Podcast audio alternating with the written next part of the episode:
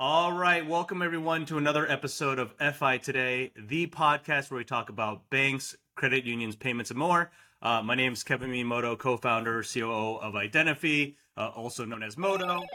Hello, Moto. In today's episode, we have a really special guest. She ran sales enablement for a very large FI and a community bank. So without further ado, let's go ahead and let's introduce Sabrina Collins.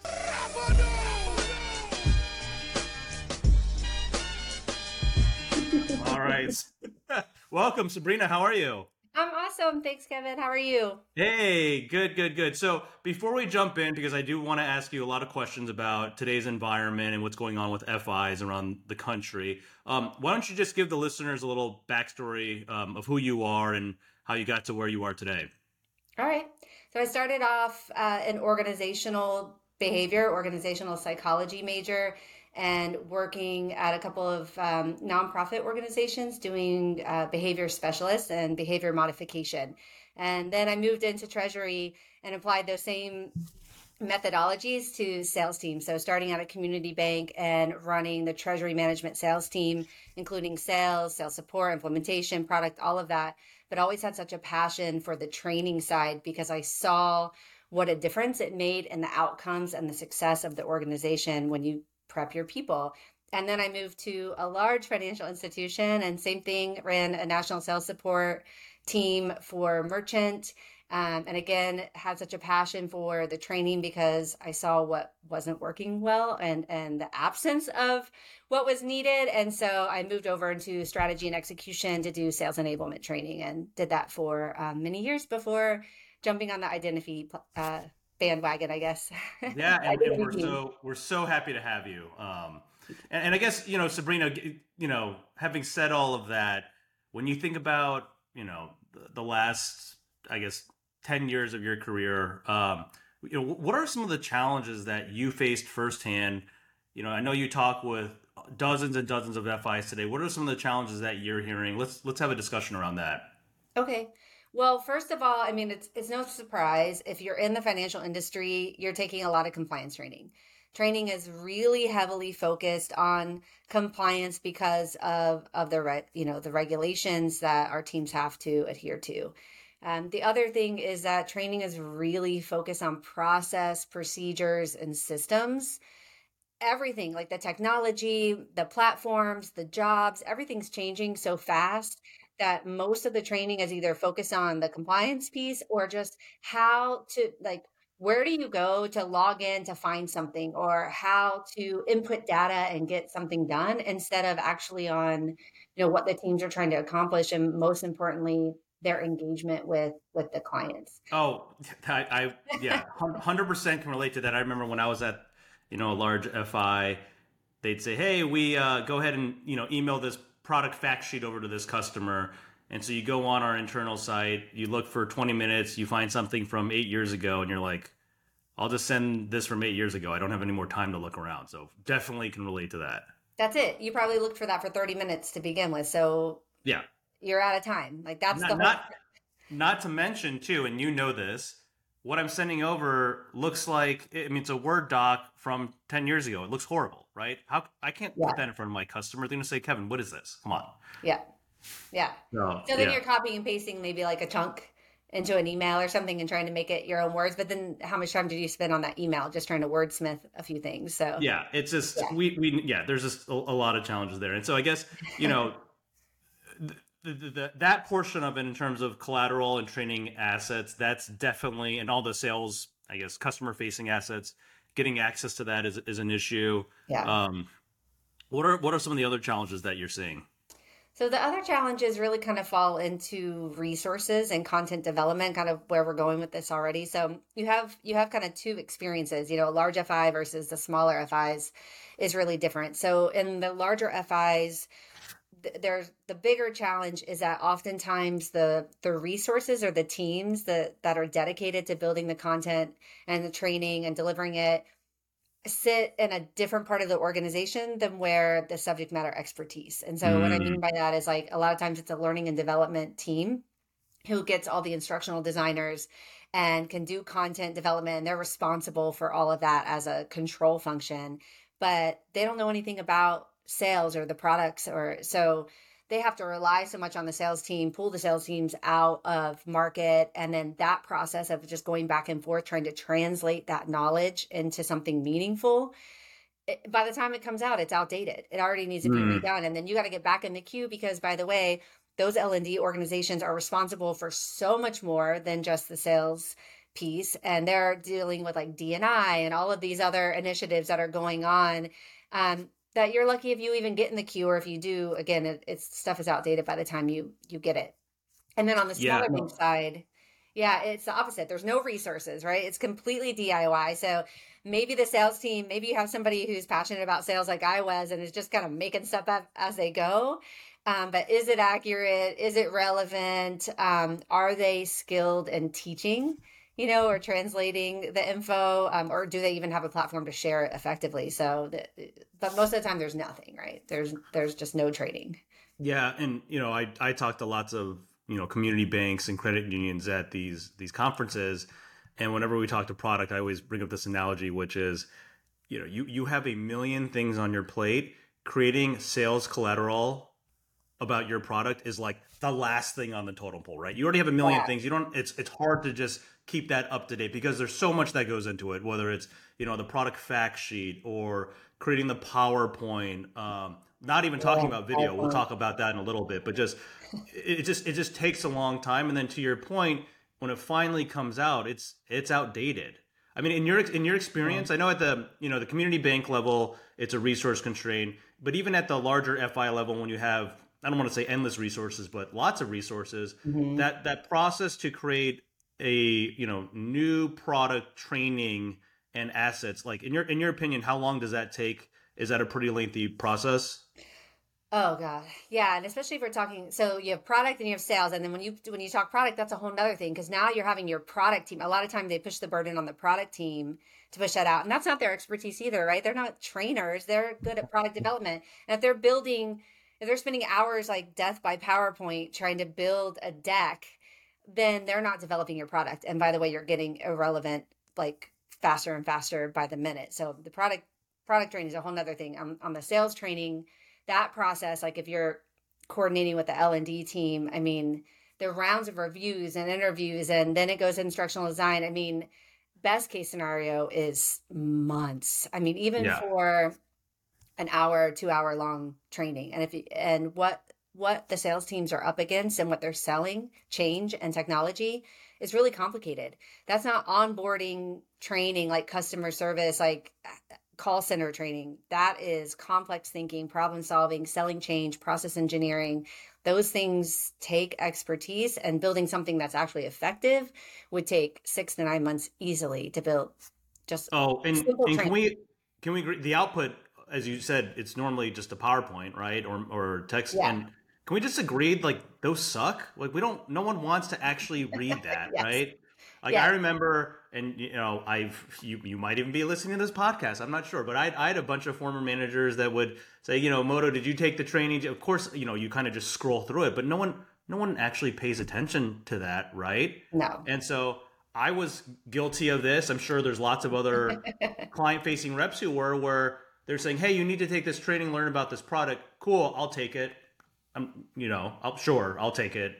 And yeah. and what ends up happening is I might be, you know, be in front of a customer in the future and they might say, "Hey, tell me about this product or service." And you're kind of just, you know, talking about it from things that you've heard bits and pieces you've heard from other sales folks. It might not be entirely accurate. There's a there's a big problem there, but I yeah. think the it comes down to from from my opinion, right? It comes down to the assets that these teams, you know, sales enablement and L and D teams are generally sharing with their the rest of their folks on their team, namely account managers, sales reps, etc., mm-hmm. is just is just really old and outdated. And I'm not we're not even you know I don't want to sit here and say like it's their fault because it's not their fault. No, you know, from no. my from my perspective, it's you know the FIs aren't arming their sales enablement, L and D teams, and product managers with the right technology to make really engaging training assets. Um, so I don't know if you have more thoughts on that too. I do. Actually, I, I think I, uh, there's some things I want to touch on about what's working and what's not working because I, I think you hit on a good point of that. It's not that they're doing anything wrong. It's that everything they're doing worked for for a while for the way things were, but everything has changed so much and the training and the learning approach is has not caught up is is not up to date but i wanted to ask you really quick because we were talking about like the product training and your perspective as a salesperson when you heard the word training or like you have to go to training i mean what was your initial reaction yeah initial reaction was uh, i could probably do this while if it's not well if i'm not in front of my computer could definitely do this while grocery shopping slash doing other chores. If I'm in front of my computer, I guess I could just put my Zoom on my phone and not show my face and do other stuff. Like, yes, I think that's that's, that's normal, right? I'm not I'm not Absolutely. the only one. Absolutely, I think training training became punishment. You know, it's kind of what it felt like, or check the box, right? It's like, oh yeah, we gave everybody training, right? Um, yeah. So many times uh, I would have groups come to me and say, "We need training on this. We need training on that. We need," and training was not the solution that they were looking for. It wasn't even like that. They were trying to use training to solve all of these other problems, but that that's a different podcast. Yeah, but it's a good it's a good conversation. Boring. it's a good conversation about what's working and what's not. So, um, so think about sales training. So, if they even have sales training, then they're already ahead of the game, right? A lot of organizations do have some sales training. The pro is that it provides a methodology, it provides accountability to a workflow. Um, you know, you can build tools and resources to to supplement that or reinforce that workflow, which is helpful. What's not working about how sales training is being done right now is a lot of times it's just like a one-time event. You go to a couple hours or even worse, like out of market for five days. So you're not responding to customers, you're not helping just to go to sales training and it and it works and, and you're together and you're feeling really motivated. But we know that that people lose 80% of that knowledge within the first 30 days. So it's not reinforced, it's a one-time event. So sales training, that's kind of what's not working with them. How, yeah, well, there, like how did that resonate with you as a salesperson? Uh, well, yeah, according to my wife, I'm more on like the 95 5, like losing 95% of whatever she tells me, um, whatever. But yeah, I mean, listen, it's it's it's hard to I mean, yeah, people will act engaged in the moment. Um, there's a lot of kind of raw raw if you go to a conference, you're talking about different products and services, yeah. but when you get back on the field, to your point, you're, you're going to lose a lot of that, right? And and then what we talked about earlier is okay, so I lost it. Now let me go ahead and find it I search forever to f- try to find it. When I do find something, it's from the you know 2010 yep. irrelevant there's a bunch of new product enhancements then i'll you know ask david hey david do you have the latest fact sheet oh no um it wasn't updated so i updated one myself and then you're worried about david's version of it versus yeah. Brahm's version of it versus Amy's version. It's just like, you know, it's just a mess. You know, it's funny that I didn't even think about that until you brought that up. I, you know, I remember there always being a lot of friction, right, between like product or training and sales of like they're just updating their own decks or they're making their own resources and yeah. and it's like they can't be doing that and and they usually did suck because that's not their expertise right but to me it was like well what do they need that they don't have? If they're all doing that it's because what we're giving them in whatever format it is isn't translating into a real cu- customer conversation. And they're the ones in front of the customer trying to translate this into something meaningful. That fact sheet isn't doing it. For sure well for sure. And here's here's what i always tell people right? So let's imagine that we're not at work we're just at home hanging out right? Mm-hmm. um and you know, like a couple months ago, I had to buy my, I had to, my wife bought my daughter a frozen kitchenette playset. Okay. Go ahead, open the box. It's a beast, just like 5,000 pieces, right? My wife's like, you need to put this together before she wakes up tomorrow. I'm like, okay, whatever. I'll, sure, I'll do it. So I open up the box. I'm like, oh crap, this is, this is not going to be easy. First thing I do, do I read the direction manual eh. or do I YouTube it? yeah, it's like it's a no-brainer, right? And so everyone just goes to YouTube to watch content. Video is just a million times better than reading. Yet when we ask FIs around the country, there's maybe a, a small fraction that actually have video learning. And if it's if it's video learning, you know, again, it looks like it's a video from 2000. It's not. I mean, it's not generally that good. And so, I mean, I'm, I'm. Let's talk about that for a little bit. I mean, do you find that video training at FIs is a best practice? Like, what can what can FIs do to make their sales enablement and training teams more effective? Yeah, yeah. No, there, it's not a best practice there, just meaning it's not in action, at least not at any of the FIs I've talked to or worked at. And I think that's a result of what we were talking about with like the backlog of resources. It's focused on what the team who delivers it can do versus mm. on what the learner actually needs or the team actually needs in a way that they need it. So creating a video, uh, most organizations, uh, you know, FIs is going to be um, more challenging to update or fix, and they're like, and their mindset, right? It's easier to go back and fix a Word document really quickly, although there's not really a good system to maintaining that. But mm-hmm. it's easier to go back and like just change a word than re-record a video, and then they don't have the technology, they don't have the approval process, you know, all of all of those things. So that's why it's really text heavy, reading focused, you know, fact sheet focused, or worse um well i shouldn't say worse it was it was a attempt in the right direction like to have a live webinar and have everybody on there and then record the webinar and then make it oh available back for playback. But you can't control like it's helpful to hear the the conversations or the questions but then also it's not effective learning right? Like again that that's about what the people producing the training needed or like what was easy for them not was not what was easy for the learner how they needed it you know? listen i i've talked about this so many times at different events and conferences and so for those fis watching right now like recording zoom calls don't work. No one no one watches the recording okay? So here's normally again you have more insight into this, sabrina. Here's from my perspective what happens. Normally again someone in product or l&d or enablement will say hey we're rolling out ABC product. Let's put together a fact sheet. Let's go ahead and make a PowerPoint. It's like super, super long, very product focused, text heavy. Uh, then let's go ahead and have a Zoom call. Let's invite everyone on the team. So let's have like 50 to 100 people on the Zoom call. Okay, no one pays attention to the Zoom call, right? But hey, don't worry, that's fine because we're actually going to go ahead and record our Zoom call and put it right. on our SharePoint site. I mean, you go back and listen to it over and over. Yeah, I, fun okay, have you ever gone back on SharePoint and watched one of those videos? And be honest. Never. I, I never have. I don't even. I like when I was at that FI. I didn't even know where that was. Right? Like I, it didn't even. It didn't even cross my mind to rewatch that SharePoint or the Zoom recorded video in SharePoint.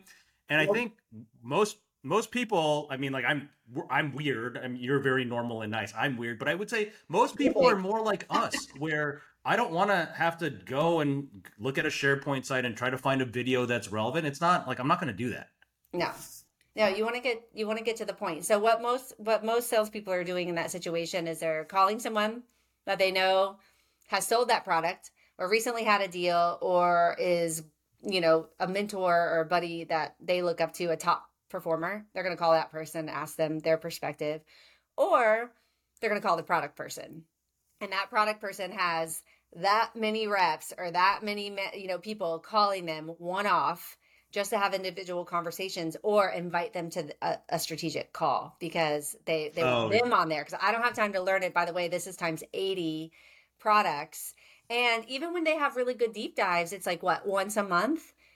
So twelve products a month you get to learn about, and who knows if that you have a deal or a customer who even has that product or that's relevant to your portfolio at that time like you might even see a, a deal that has that product until six months later so you're either going to only push the products you understand whether the customer needs that or not or you're going to go back to this like phone a friend or try to get a product person on every call to like, oh well you just you just hit a, a big point with product folks and, and you yeah. know this too um a lot of these product folks they're on the exact same rinse and repeat sales calls all the time. So, you know, I have a, a dear friend of mine, product manager at a large FI, uh, who's the product manager with FedNow. And he's had the exact same FedNow conversation over and over and over again. You would think at this point, you know, he he would people would like the salesperson would understand, be able to articulate it, but no, that he he's asked to be on a lot of these calls, right? And so the question is for the FIs is this: Why don't you just record it, and so that it's a it's more controlled, it's a better recording, and then you can just share that recording with your client so that they can watch it on demand and at their time, and you're you're freeing up hours and hours of that product manager's time. I mean, we're talking 20 to 30 hours a week he's on the phone with his prospects and customers talking about yeah. FedNow um, that would literally free up at least 75% of his time i would imagine. I mean that's a that's a huge time save. What would that do for your product development roadmap? Right. Yeah. Boom. Right? I mean we talk about what if we reduce the administrative burden on the sales team or the sales support team and they were actually sales support again. We said that's another trend but um, but but the same thing on the product team. You know, how much time are they spending away from product development? And um, yeah, I just yeah. I feel like the burden. You know, that's the need, right? It's like instead of punishing the behavior, why not get curious about the clues it's giving you about w- how things are changing and what they need and when they need it, and then solve for that. Yeah, and I love so, going right directly to the customer. I mean, you know, why not start the conversation that far ahead? The customer's already knowledgeable and interested, and now coming to you and saying, "Tell me more." I mean, yeah, there's going to be a whole another podcast on that. I mean, yeah. there's a lot of data that shows that millennial buyers um, the majority want a rep free buying experience, meaning that they don't want to interact with any salesperson at all during the buying process. So yeah. we'll talk about that. That's that's a whole another topic yeah. that is very near and dear to, to both of our hearts, I know. Um, but I guess uh, you know, kind of as we're wrapping up, Sabrina, what what are some things that you know, if, if you're an FI and you know that your training assets aren't being well received or, or being underutilized, what are some things that you could do right away that are really easy? To just elevate your entire program? Well, so if I think about my approach or my philosophy to it, it kind of falls into two buckets, and then I'll give some quick hits or some easy tips. So, first, I, I think about it in people, purpose, patterns. So, start with your people, right? What they need, when they need it, try to make it as relevant as possible, relevant to their job, their portfolio, you know, their partner and make it easy for them and make it engaging, right? So easy to consume, like relevant, fast, but then also the team.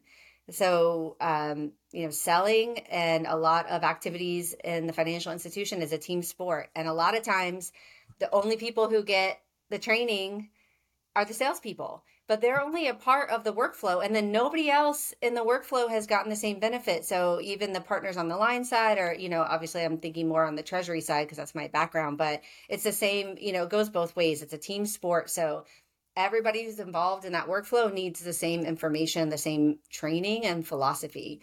So when you think about um, your people you know think about peer sharing and that's easy to do. You can do that with no technology, no platform, you probably already have a forum in your financial institution. Most people do of where can they share success stories or where can they get on the same page, um, and then encouraging kind of that that group collaboration. Mm-hmm. And then the purpose piece is huge. So connecting people to the bigger reason and the outcomes of what they do, not not like the sales goal, not the not the internal metrics, but who they're helping. So for our sales folks, it's the customer. Like, what does that look like in the real world? How does that change that customer's business? How does that change their employees' life or day to day experience? I don't mean to be dramatic, like change their life, but that's that's you know oftentimes what what we're selling is is change and it's a future state. And how do you stay relevant and what's going on in the world and where do you want to be and how do i help you get there? So thinking about that bigger purpose and then patterns. Think mm. about the patterns that you want to see. What are the repeatable like skills behaviors that happen over and over again that drive drive those outcomes? And so if you focus on that with your folks you know, a lot of times what I see people do is they pick everything. There's like 30 performance objectives and there's going to be 25 trainings and it's like mm. nobody can do all that. So focus on two or three things and help people be really good at that. And that is just a less is more. So whatever you're already doing, look at it.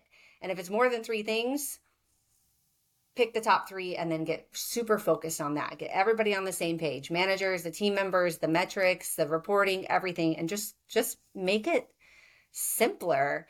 Um, and then I would say break it down, right? Like no cognitive overload. It, even if all your organization does is death by PowerPoint and it's a three hour long webinar, look at it and chop it up. How can we chop this up?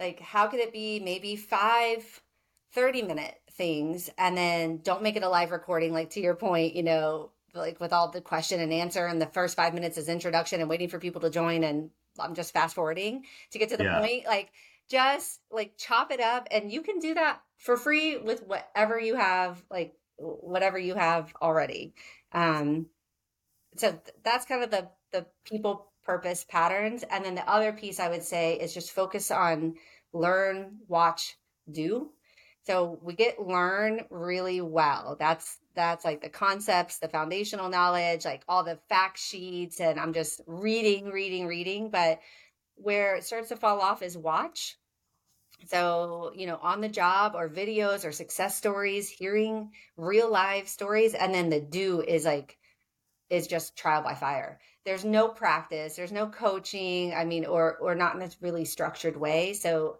help people like learn the concept and watch it in action, whether that's a peer, like buddying them up, or that's videos of people doing it really well, you know, just a variety of things. And then give them a chance to, to practice mm-hmm. and uh, you know get get some real world coaching and experience.